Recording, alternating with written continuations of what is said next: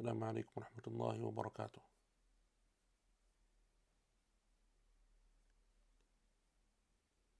Can someone just give me a quick sound check, please?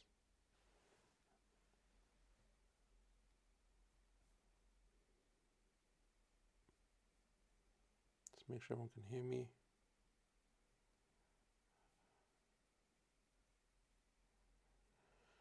طيب بسم الله الرحمن الرحيم الحمد لله رب العالمين والعاقبة للمتقين ولا عدوان إلا على الظالمين وأشهد أن لا إله إلا الله وحده لا شريك له إله الأولين والآخرين وأشهد أن نبينا محمدا عبده ورسوله المصطفى الأمين. اللهم صل وسلم وبارك على عبدك ورسولك محمد وعلى آله وصحبه أجمعين ما بعد. So welcome to another lesson of uh, QP and inshallah ta'ala today we're going to بإذن ta'ala finish the tafsir of Surah Al-Shams.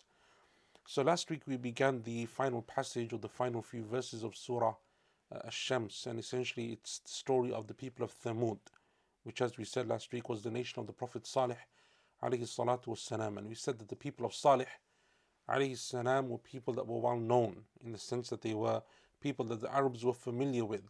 It was a nation and a group of people that the Arabs had some knowledge of concerning their existence and concerning their location within the Arabian Peninsula and so on. And so uh, I think we mentioned last week the narration uh, that's mentioned in some of the books of, of Hadith that there were four prophets from the Arabs that were sent Hud and Salih and Shu'aib and our Prophet was So these are the four prophets that the Arabs were familiar with. Obviously, the Prophet wasallam coming at the end, but the three previous prophets they had heard of them and they were somewhat familiar with their story.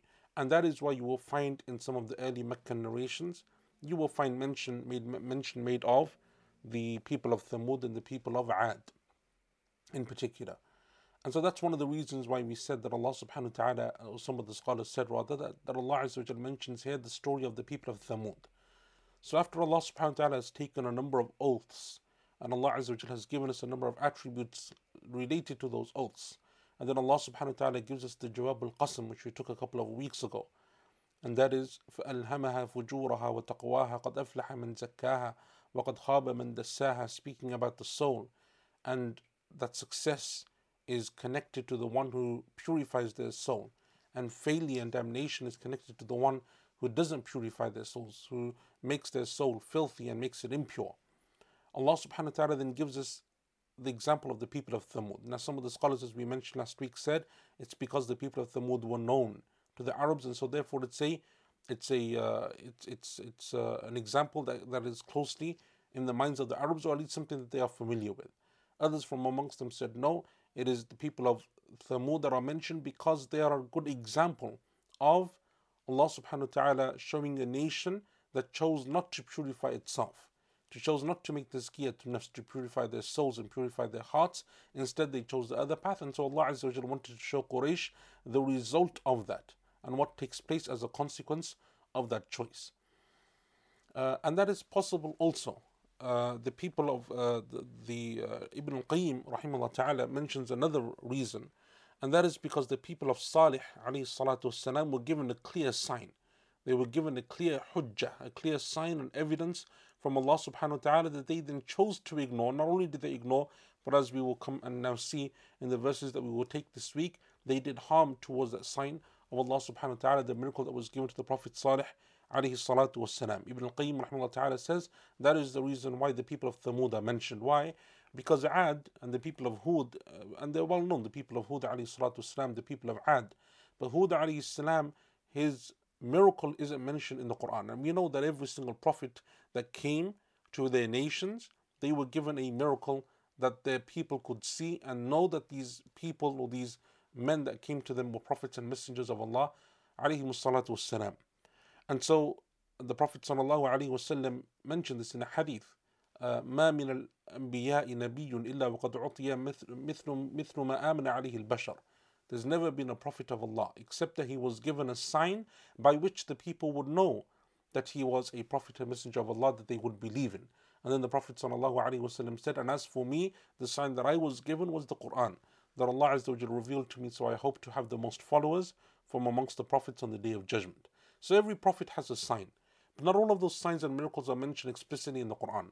So, for example, there are a number of prophets of Allah that we don't know the miracle that was given to them.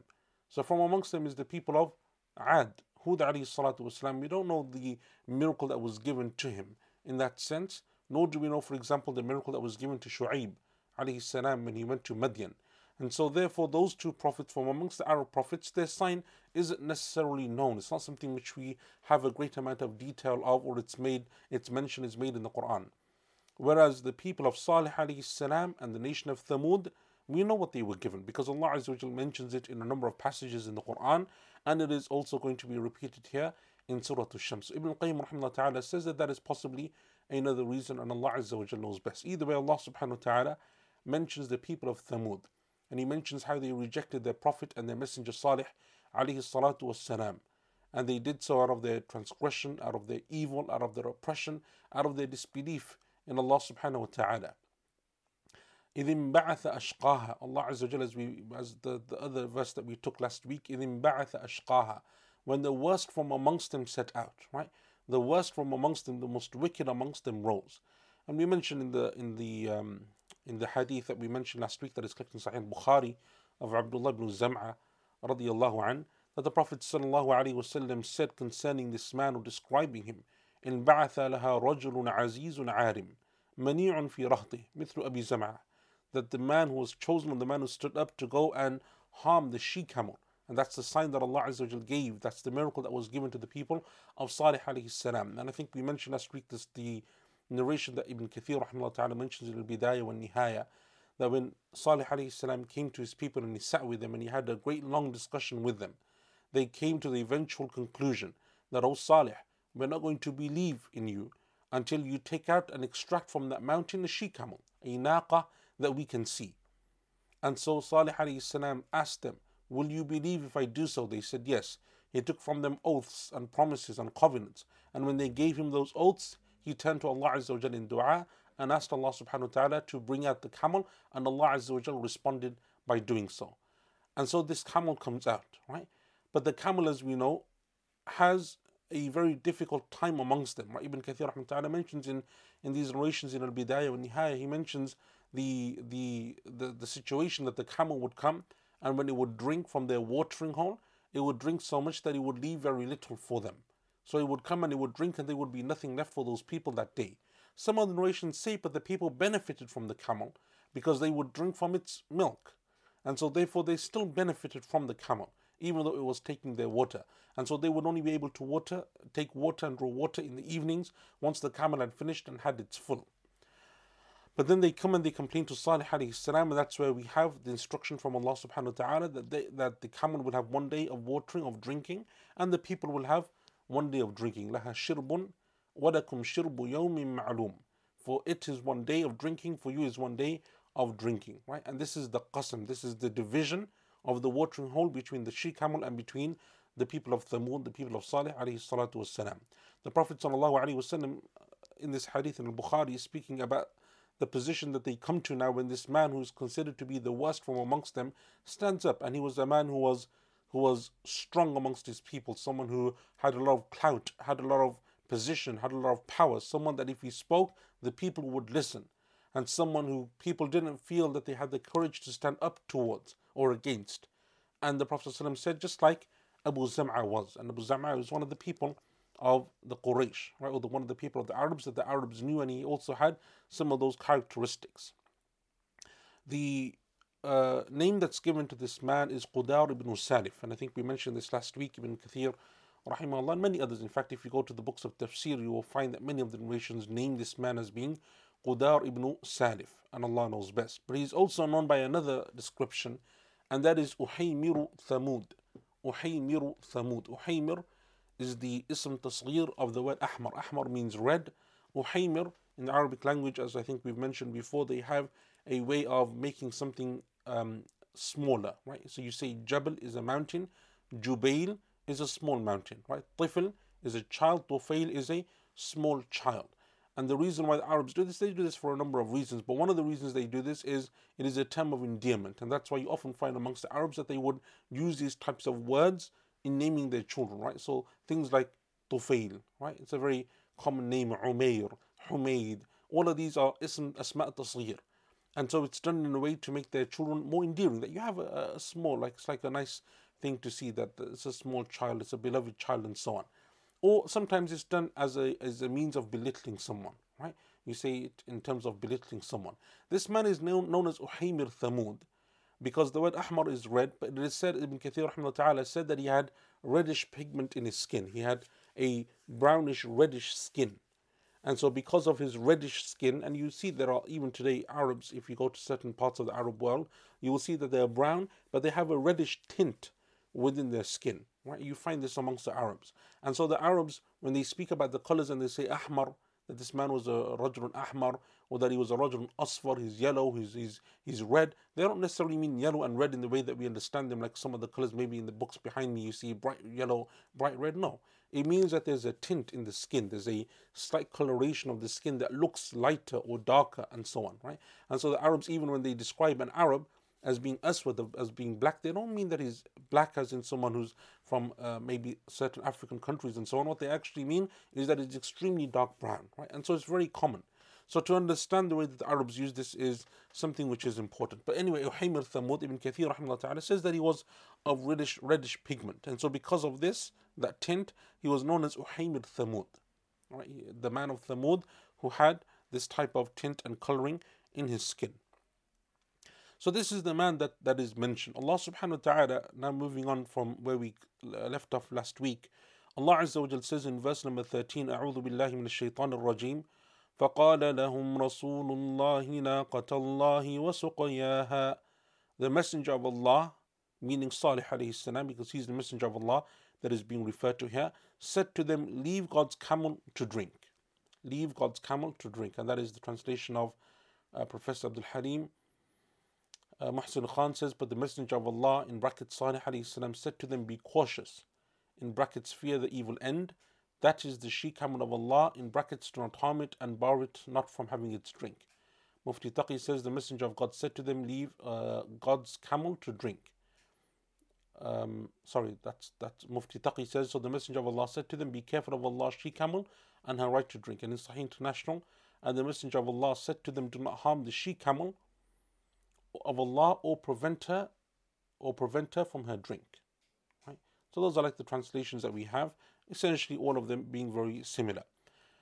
Al-Imam al-Tabari rahimahullah ta'ala, he said, وَقَوْلُهُ فَقَالَهُمْ رَسُولُ اللَّهِ When Allah Azza wa says that the Messenger of Allah spoke to them, then this is the Prophet Salih alayhi salatu was salam. So it is the Prophet Salih alayhi salam that is saying to them, فَقَالَ لَهُمْ رَسُولُ اللَّهِ نَاقَةَ اللَّهِ He said to them, the camel of Allah. Now what does that mean, the camel of Allah in its drink? Because the literal translation would be that the Messenger of Allah said to them, the camel of Allah and its drink. Right? Which seems to mean that there is something missing, right? There's something missing there. To say to someone, for example, the house, right? The camel, the horse, whatever it may be, it means that there's a, a word there that's missing, but it is understood in its meaning. And that is why the majority of the scholars of tafsir said that the meaning of the word that is being that is not mentioned but it is understood is the one that you find within the uh, within the uh, translations, right? Usually in brackets, be cautious, be careful, leave, do not harm, right? All of these are in brackets because there's clearly an understanding of a word that does not mention explicitly. And what is mentioned here, and uh, the position that Imam al-Tabari ta'ala, he, he, he takes is that the word that is missing here is ihdaru. Ihdaru, beware, be cautious, be careful. Right? Ihdaru, be careful of Allah's camel and be careful of its drink. So, meaning be careful of harming the camel that Allah Azza has given as a sign. And that's why it's attributed to Allah subhanahu wa ta'ala because it's a miracle that Allah Azza gave. Be careful of the she camel of Allah, meaning be careful of harming the she camel that Allah sent you as a sign, wasuqiyaha, and be careful of preventing it from taking its drink. Be careful of harming it in that way as well. So don't harm the camel I don't stop it and prevent it from drinking. Right? And so that's because Allah Azza had already commanded beforehand, Imam al-Tabari says, that the camel would have a day of drinking. لَهَا شِرْبٌ شِرْبٌ وَلَكُمْ شِرْبُ يَوْمٍ مَعْلُومٍ It has one day, you have one day. Right? Allah Azza says in, in Surah Al-Qamar, وَنَبِّئْهُمْ أَنَّ الْمَاءَ قِسْمَةٌ بَيْنَهُمْ And tell them, inform them, O Salih, that the water that they have amongst them will be divided between them, meaning divided between the people of Thamud and divided between the she. camel. Right? And that's a position that was chosen by Imam al-Tabari, rahimahullah ta'ala. And it's a position that he takes from the statement of Qatada rahimahullah ta'ala, the famous tabi'i, he says, قَسْمُ اللَّهِ الَّذِي قَسَمَ لَهَا مِنْ هَذَا الْمَاءِ That is referring to the division that Allah Azza wa made of the water between those people. Allah subhanahu wa ta'ala is warning them. What happens usually with these signs of Allah Azza and these miracles is that the people who don't want to believe, they have a disease in their heart, they're not really, really ready for Iman for whatever reason, those people won't accept even when they see the signs of Allah subhanahu wa ta'ala. And that is a theme that recurs and it's a theme and a pattern that occurs often in the stories of the prophets in the Quran. Whether you look at the story of Nuh alayhi salam, whether you look at the story of Ibrahim alayhi salam, whether you look at the story of Musa alayhi salam, Look at all of those stories, even the stories of our own Prophet wasallam. How often were the people given clear signs, miracles, things that they couldn't explain away, but they ignored them and they rejected them, either because they thought that it was some type of magic or they claimed that it was some type of magic and sorcery, or because they considered the man to be crazy, or whatever it was, whatever excuse that they made, they did so by refusing to accept those signs of Allah subhanahu wa ta'ala. Which shows that the sign of Allah Azza wa these miracles, they are there to establish proof. And so for the people of Iman, it increases them in Iman. And for someone who's sincerely searching for the truth, then it is a sign for them from Allah subhanahu wa ta'ala. But for those people who don't really or aren't really sincerely searching for the truth, don't really care, aren't really invested in finding guidance, for them it's not necessary that they will see this and that, that it will benefit them. Right? And that is why when the Quraysh came, as Allah Azza mentions in the Quran in Surah Al Isra, when they come and they have all of these demands of the different miracles that they want to see from the Prophet wasallam, and they say, "Why don't you bring Allah in front of us? Why don't, why can't we see all the angels? Why don't you have palaces made of rubies and gems and pearls? Why can't you fly in the sky? Why can't you go up to the sky and bring down a book that we can see you physically descend with and we can read?" All of those different demands that they have that Allah Azza mentions in three, four verses, demand after demand after demand. Why don't you do this and why don't you do that? And then Allah Azza says at the end of this. قل سبحان ربي هل كنت إلا بشرا رسولا right? Say to them, Glory be to my Lord, I am only a human and only a messenger. So the prophets of Allah Azza don't get to decide. But Allah Azza is also showing that those people don't necessarily believe because of those signs that they perhaps see. So the people of Salih salam have this amazing sign that they've seen. But because they've become uh, become upset with the sign and the way that it works because the sign is not only a sign but it is a test as well as we mentioned before. So now it's a it's a sign and a test, and the test becomes hard for them to bear. These are people who aren't used to other people coming and, and drinking from their watering, or they're people who aren't used to their animals having that much power and influence over them. And they were people that Allah Azza gave to them ability in terms of technology and in terms of the ability to do certain things. And so they become extremely upset. And so Allah Azza gives them this warning, right? Or the Prophet والسلام, gives them this warning. And it is a fair warning because they've been told now, right? They've been told that you have to stay away from this she camel and you have to not stop it or not interfere with this drinking from the watering hole. Allah subhanahu wa ta'ala then goes on and he says, فَكَذَّبُوهُ فَعَقَرُوهَا But they called him a liar and they hamstrung her. They called him a liar and they hamstrung her. That's the translation of Professor Abdul Halim. Uh, Muhsin Khan says, Then they denied him and they killed it. Mufti Taqi, but they rejected him and killed her. And Sahih International, but they denied him and they hamstrung her, or they hamstrung her. Allah subhanahu wa ta'ala says, فَكَذَّبُوهُ they rejected him. Who did they reject? They reject Salih alayhi salatu wasalam. How do they reject Salih alayhi salam? By disbelieving, by breaking the oaths and the covenants and the promises that they made to him. That if you come with this sign from Allah, that you bring us this miracle that we're demanding from you, then we will surely believe. So they reject him and they deny him on that basis. Then they reject him and deny him because they've been told, don't go and harm the camel. Stay away from the she camel.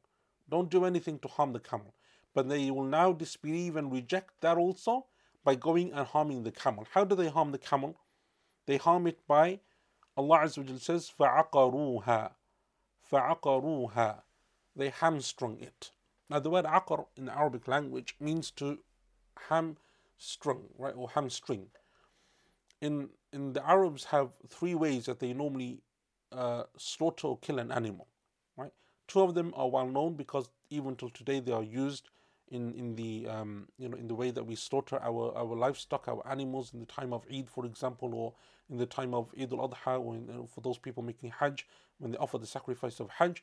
Two of them are well known, and they are the ones that we find in the books of the Sunnah of the Prophet wasallam when, when the Prophet is describing how the method of slaughtering should be taken. The first of them is dhabh, which means to slaughter, and that slaughtering is usually done with the smaller livestock animals, so like sheep and goats and, and lamb and so on. And that's essentially where you lie down the animal on its side and you and you strike its jugular vein, right? You cut its jugular vein. That's the first way. The second way that you also find in the books of the Sunnah that you will find mentioned in the Hadith is called Nahar, right? Nahar, and that's why the uh, the the day of of uh, Eid al Eid al Adha for those people making Hajj is called Yawm Nahar? The day of sacrifice. Nahar in Arabic, in the English language, we, we call it both slaughtering or sacrifice. But Nahar is a different type of sacrifice and it's normally done for animals that are taller, bigger, like camels. And what they essentially do, and, and there's, there's uh, different methods of doing this, but what they essentially do is they will tie the leg of the camel, one of the legs of the camel, they will tie it with rope. And then as they will pull its leg, the man will come, or the person who's coming to do the slaughtering, he will come and he will pierce the bottom of the neck of the camel. So camels are big, right? And their necks are very long, right? Their necks are long. And the bottom part of the camel's neck, that is where the slaughtering takes place. Why? Because the camel is very tall. To get it to lie down on its ground is extremely difficult because it's a strong animal and it's big and it's very difficult to do. So therefore, to reach the top of its uh, neck also is extremely difficult to do. So nahar is when they basically come and they they uh, they take it or they slaughter it from the lower part of its neck. That is called nahar. So you have dhabh and you have nahar. And that's why you will often find when the scholars speak about dhabh, you know, they're speaking about cows, they're speaking about sheep, they're speaking about goats and so on. And then when they're speaking about camels and similar animals, they start to speak about nahar. The third type of, of uh, way of killing the animal is called akar, right? And that's essentially to hamstring. What is hamstring? Hamstring is basically to take out the, the muscles at the back of the thighs. So from behind the animal, where the animal has its two front legs, its two hind legs, its two rear legs. You come to the back of those rear legs and you essentially take out the muscles at, towards the top of those legs, right behind from the rear. And that what essentially that does is it stops the animal from being able to move. You've taken out your the hamstring muscles, the tendons, and so essentially the animal can no longer move.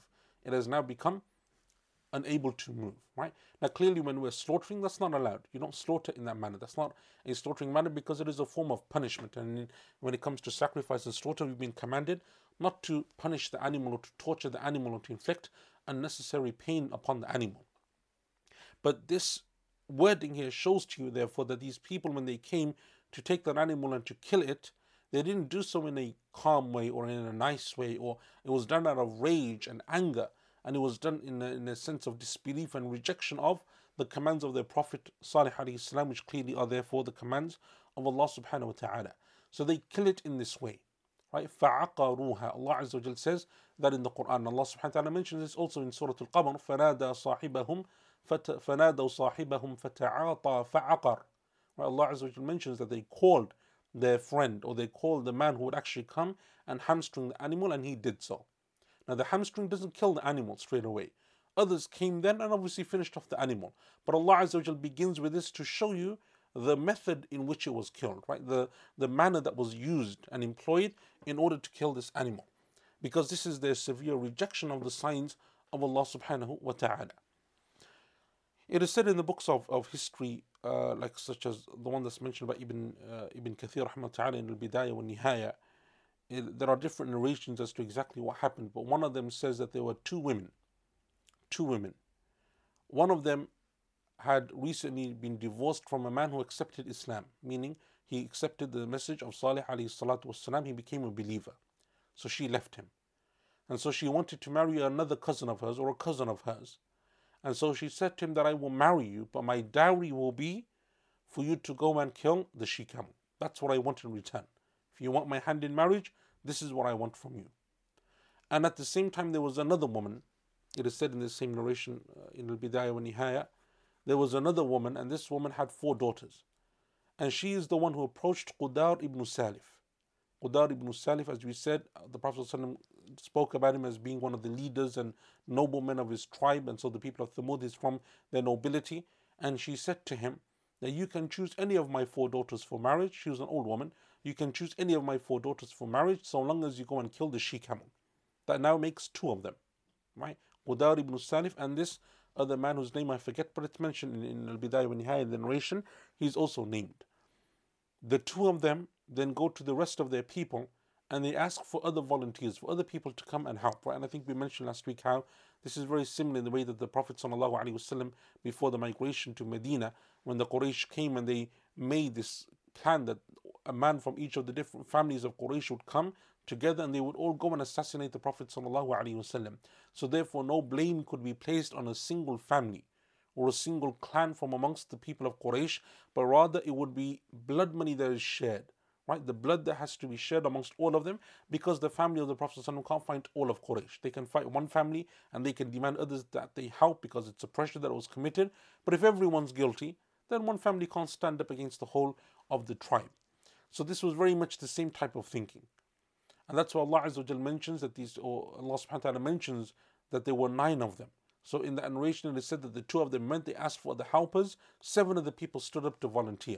Allah subhanahu wa ta'ala says, وَكَانَ في المدينة تسعة رهط يفسدون في الأرض ولا يصلحون and in that city there was there were nine people a group of nine who only committed evil upon the earth and they did no good so these people the nine are the ones who will essentially go right but Allah subhanahu wa ta'ala when he speaks about this in the Quran he speaks about it uh, about this in in this particular narration he says فكذبوه فعقروها he mentions it in the plural they rejected their messenger and they killed, right? They killed or they hamstrung the camel.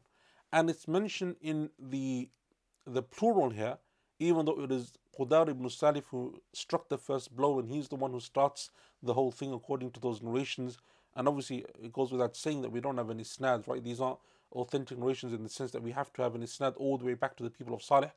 These are stories and historical narrations, and the scholars have always been more lenient and easygoing because there's no major thing of our religion that's based upon those narrations. So you don't need to, for example, there's no ibadah, there's no worship that's being based, there's no issue of aqidah or belief or theology that's being based on this. It is simply narrating a story.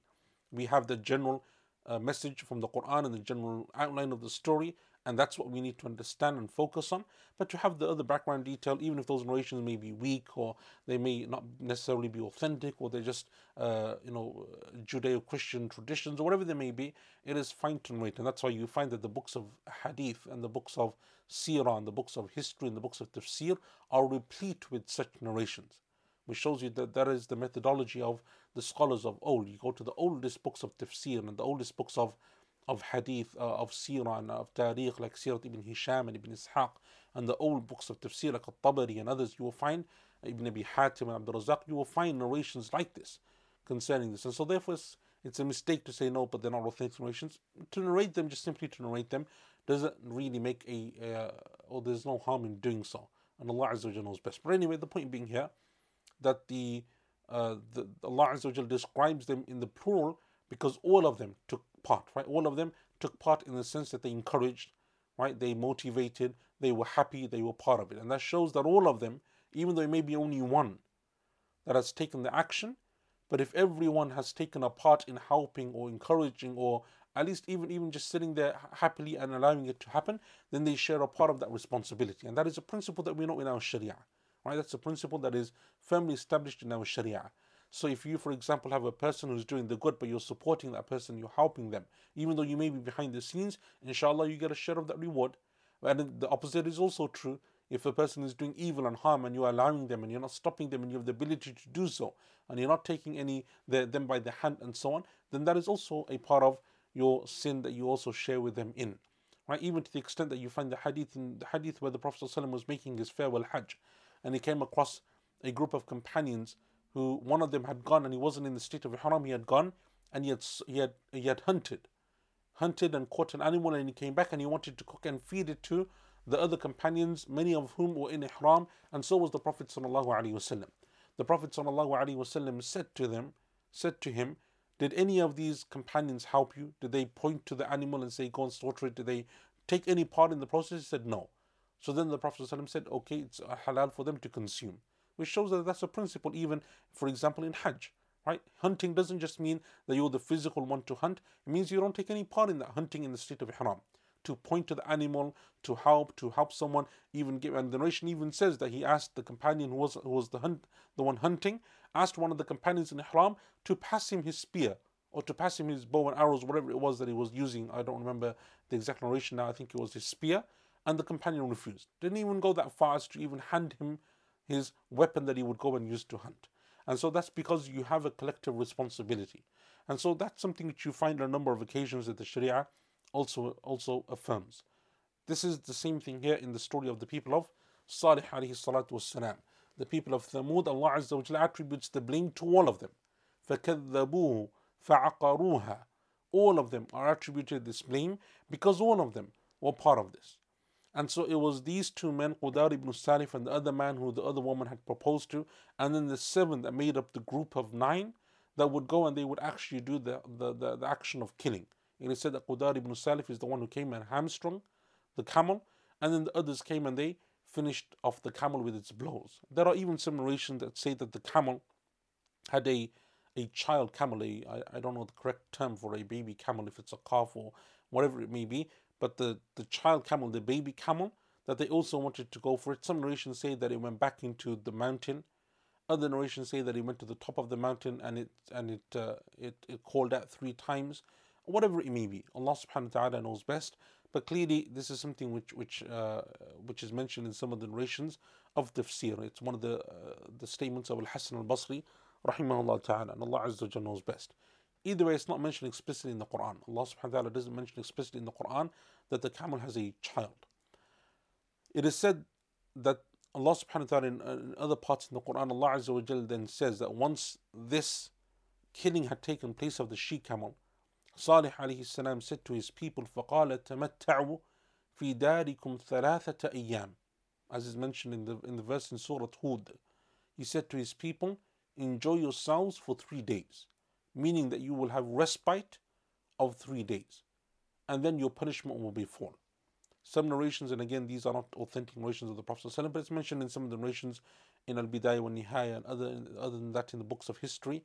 It is said that on the first day, the people came out and they were happy because they felt that they had got rid of the camel and, and whatever else. And as the sun set, Salih said to them, Your first day is over. The next day they came and they weren't so happy. They were perturbed and disturbed. And when the sun set, Salih said to them that your second day is over.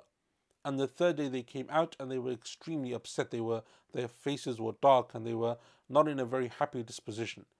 And so Salih said to them when the sun set on that third day, your third day, your last day is over. It is said that on the fourth day in the morning after sunrise, that is when the when the punishment of Allah came to them. What is the punishment that Allah subhanahu wa ta'ala sent upon them?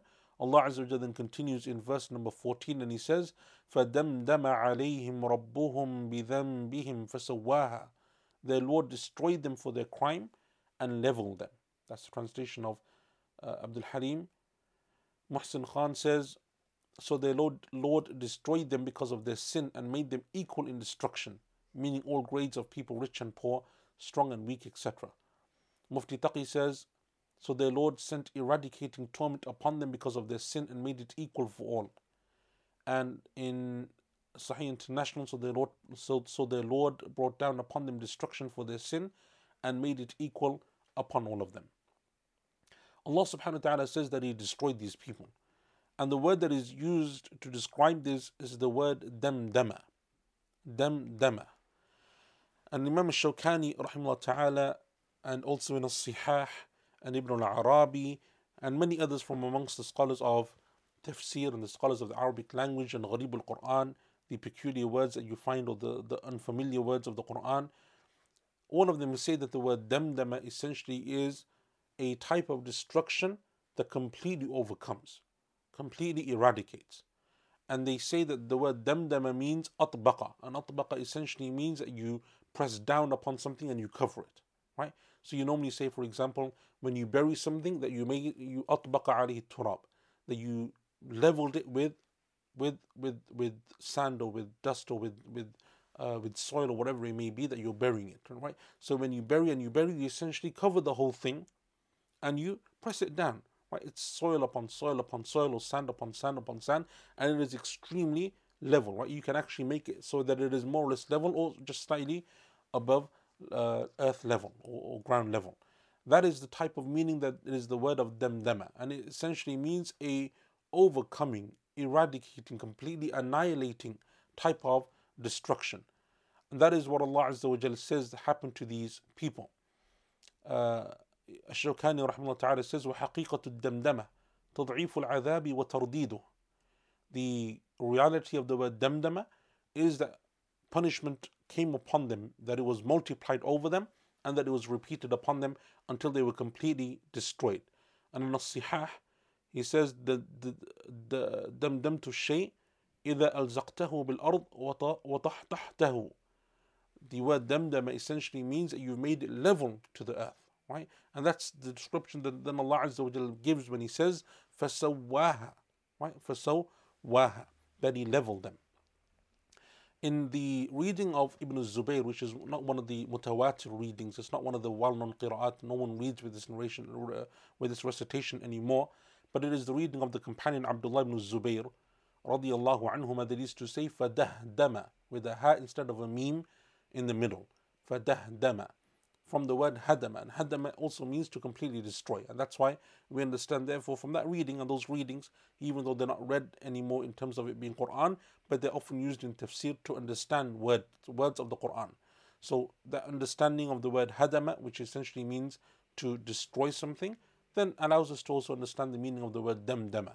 For damdama, that Allah says that they were completely leveled and they were completely destroyed.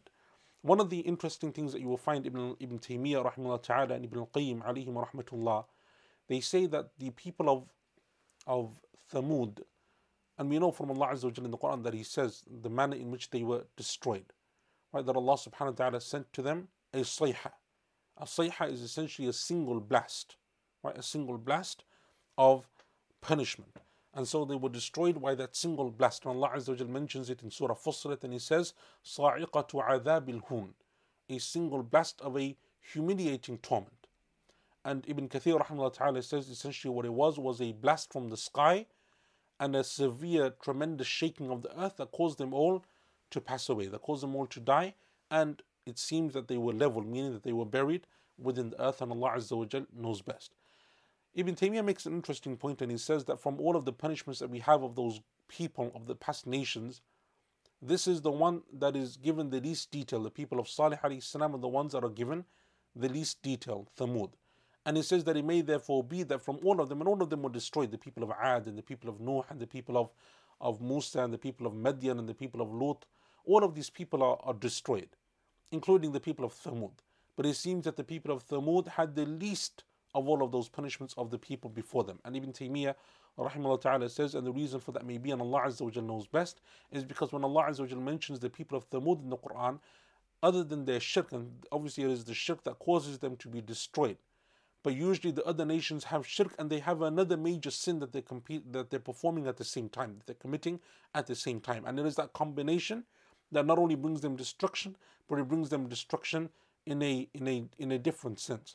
So, for example, the people of Hud, alayhi salatu wasalam, Allah Azza wa mentions that they were people of extreme arrogance and haughtiness and pride. And they said, Man ashaddu minna quwa, who is more stronger and more mightier than us? And so Allah Azza wa destroys them and He describes their punishment because it is akin to that haughtiness in addition to the disbelief that they had. Obviously, the people of Lut, alayhi salam, we know that the sins that they were engaged in. And so Allah Azza wa not only destroys them, but He destroys them in such a way that He causes the earth to turn over on them and the, the, the, the stones that come from the heavens and so on. Because not only do they have shirk, but they have another major sin that they've committed. The people of Shu'aib alayhi salatu are people who not only have shirk, but they're people who cheat people in their business dealings, in their buying and their selling. And so this, their punishment also is not only for their shirk, but also for a major sin. The people of Thamud, however, right, despite uh, what Allah Azza mentions concerning them and, and, and, and what we have in terms of their shirk, which is clearly the biggest and major issue, but we don't have another sin. So in the story of Thamud, uh, the, the people of Thamud, we don't have an additional sin. We don't have an additional sin that is mentioned. Unless we say that the additional sin is the fact that they killed the she camel right, in, is in fact that they killed the she camel. But I thought that was an interesting point that Ibn Taymiyyah ta'ala mentions. And he mentions that based upon the fact that Allah Azza doesn't go into the detail concerning the way that they were destroyed and punished in the same way that he does in the stories of those other nations and other prophets that was sent to them, those other nations of, of those prophets uh, of Allah that we find in the Quran. And that may be Allah Azza knows best for the reason that Ibn Taymiyyah mentions. And that's because the destruction of these people is described in a very vague term. Sa'iqatu adhabil hun, a blast of a, a, uh, a humiliating punishment, or is known as a sayhatan wahida, fakanu kahashim al muhtadir. Then they were like the uh, the the fence posts, right? That's all that's left. They're like they're literally like like you know rotting wood. That's kind of the description that is given to them. And then in this surah, in Surah Al-Shams, Allah Azza describes them in a different way, and He says, "فسواها فدمدم عليهم ربهم بذنبهم فسواها." It is even mentioned in some narrations, and and and it's mentioned in the Musnad of Imam Ahmad, rahimahullah, and the narration is mentioned as when the the, the Prophet sallallahu alaihi wasallam said that when the, the destruction or the punishment came to the people of Thamud, it destroyed all of them. Obviously, except for the believers. It destroyed all of the people of Thamud. And one of the people of Thamud happened to be at the time in Mecca, happened to be in the Haram. And his name is he's even mentioned by name.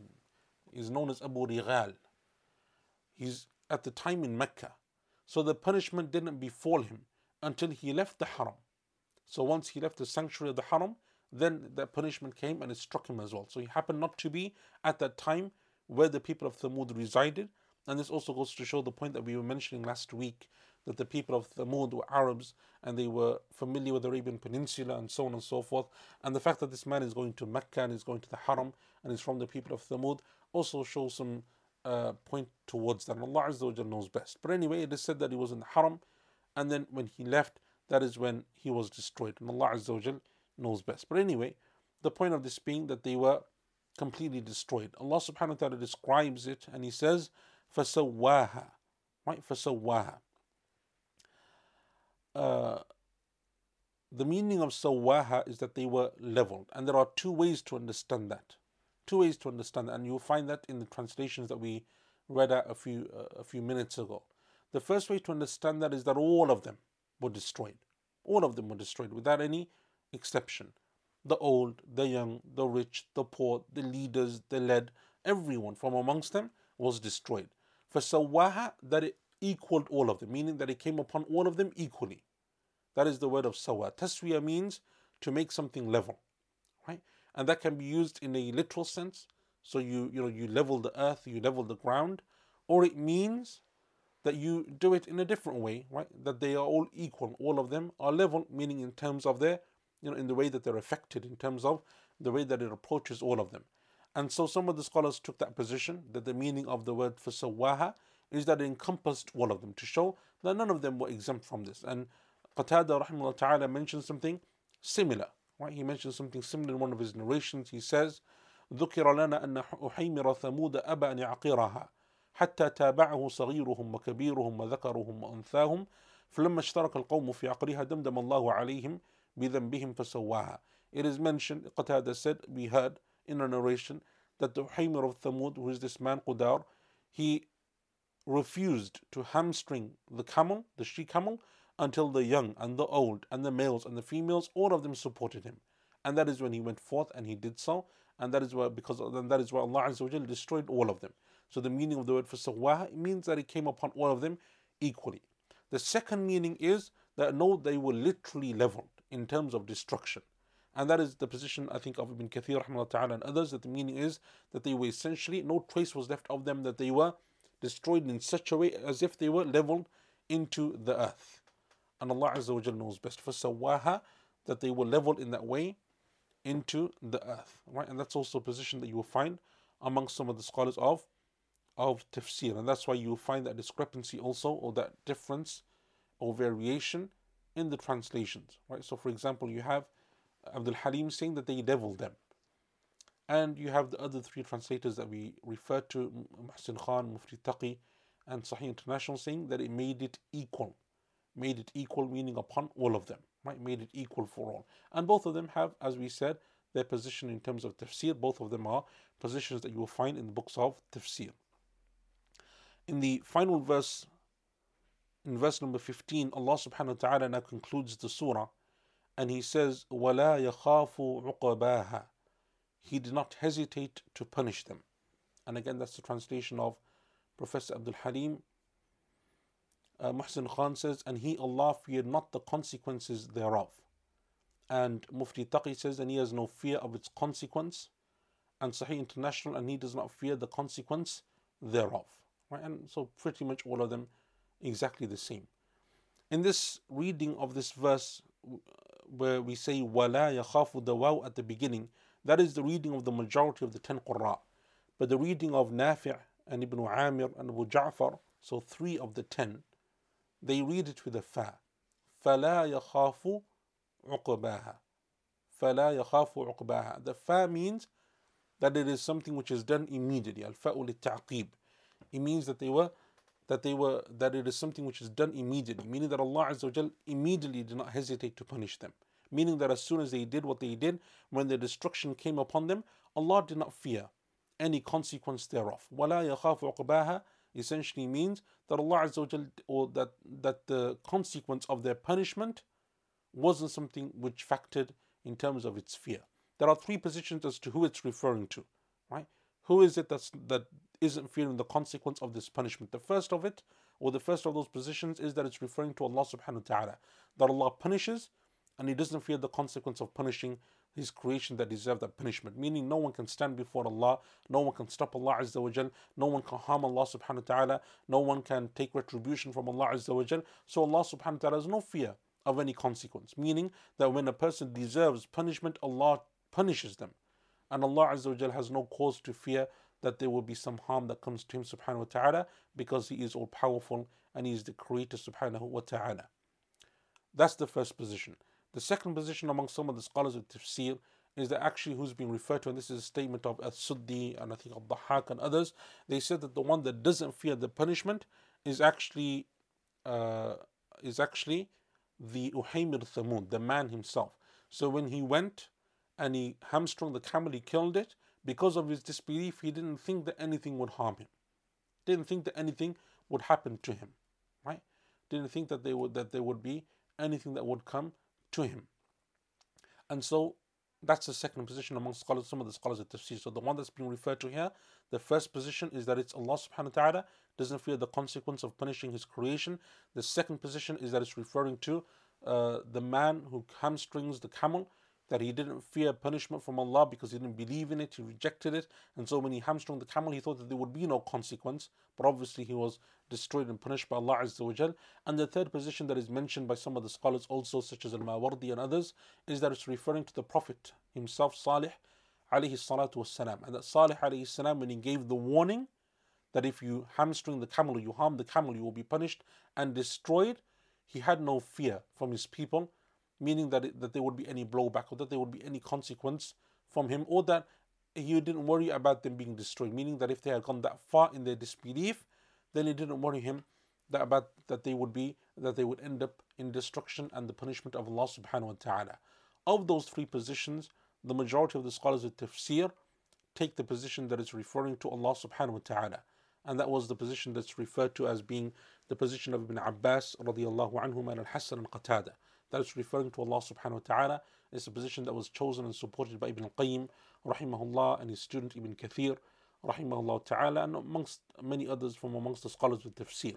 They chose the position that the the context of the verses and the way that they're being mentioned and the manner in which Allah is relaying this seems to show that it is referring to Allah Azza wa because it is referring to His power and it's referring to his ability subhanahu wa ta'ala that when someone doesn't purify their soul or their heart and they turn away from Allah Azza wa and they reject and they disbelieve that this is the outcome. And so, because it is Allah Azza wa referring to His power and His ability, subhanahu wa ta'ala, therefore it is more befitting that it is referring to Allah Azza wa not fearing the consequence of any punishment that He chooses to cast upon His creation or some of His creation. Allah subhanahu wa ta'ala in, in, the, in, in, in another passage of the Quran when He speaks about the people of Thamud, Allah Azza wa ends that passage and He says, فَتَوَلَّى عَنْهُمْ That Salih alayhi salam turned away after they had been punished. فَتَوَلَّى عَنْهُمْ He turned away from them وَقَالَ يَا قَوْمِ لَقَدْ أَبْلَغْتُكُمْ رِسَالَةَ رَبِّي وَنَصَحْتُ لَكُمْ O my people, indeed I conveyed the message of my Lord to you and I advised you. And he's speaking to his people after they have already been destroyed and punished. And it's very similar, it reminded me, and it's mentioned also by some of the scholars of tafsir, but it reminded me of when the Prophet ﷺ spoke to the dead on the Battle of Badr. So the dead mushrikeen, the Quraysh, his enemies, when they were dead and they had been thrown and cast into the wells of Badr, uh, the Prophet ﷺ said to them that we have indeed found the promise that Allah made to us to be true. So have you too found the promise of Allah to be true? And in some narrations, Umar radiallahu anh says, O Messenger of Allah, how can you speak to corpses? How can you speak to the dead? They're rotting. How can you speak to them? And the Prophet ﷺ said, O Umar, you do not hear me any better than they do. Meaning that just as you hear me very clearly, they also hear what I have said to them very clearly. And it is very similar to the way that Salih ﷺ speaks to his people or laments them after they have been destroyed that he said to them that I came to you with these warnings and I came to you with this message. And that is a very good way to end our uh, tafsir of this surah because Allah subhanahu wa ta'ala is saying that you have been given the message, you have been given the warning. Allah Azza wa has made very clear, clear and plain to you what is needed from me and you in order to purify ourselves and our hearts. And so, therefore, the decision essentially comes back to us. And that is why the Prophet ﷺ mentioned in the Hadith al Qudsi that Allah subhanahu wa ta'ala says to the children of Adam, when He says to us directly, إنما هي أعمالكم أحصيها لكم ثم أوفيكم إياها. Indeed, your actions are yours. Allah says, I only record them, and then I will give you their just judgment or their just recompense. فمن وجد خيرا فليحمد الله. So if you find good, then praise Allah. ومن وجد غير ذلك فلا يلومن إلا نفسا. Whosoever finds other than that, then let them not blame anyone except themselves. And with that, we come to alhamd, the end of the tafsir of Surah Al Shams. And inshallah ta'ala, next week we will then begin with the tafsir of a new surah, which is Surah Al Balad, bi'idhnillahi ta'ala. If there's any questions that anyone has, inshallah ta'ala, we can take a couple of questions. Uh, if not, then inshallah we will conclude for today.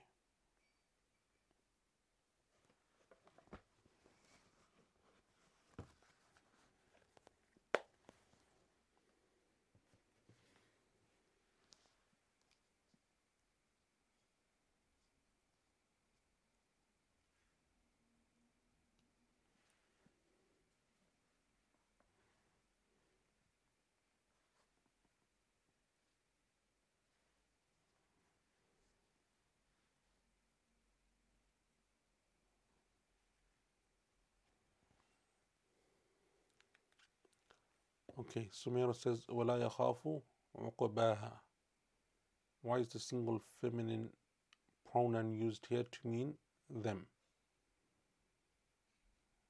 Uh, let me look at the translation. And Allah Azza wa Jal not the consequences thereof. So the word, because of the word adhab, I think, and Allah Azza wa knows best, because the word adhab, the punishment is used as being something which is uh, non-intelligent. And anything which is non-intelligent in the Arabic language, often it is then referred to in terms of pronoun, in terms of the feminine. And Allah knows best.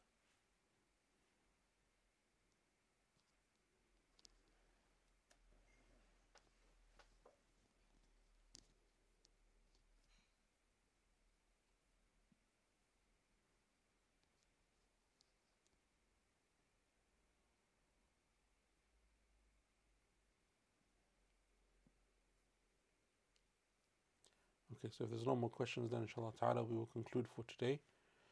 بارك الله فيكم وصلى الله على نبينا محمد وعلى آله وصحبه أجمعين والسلام عليكم ورحمة الله وبركاته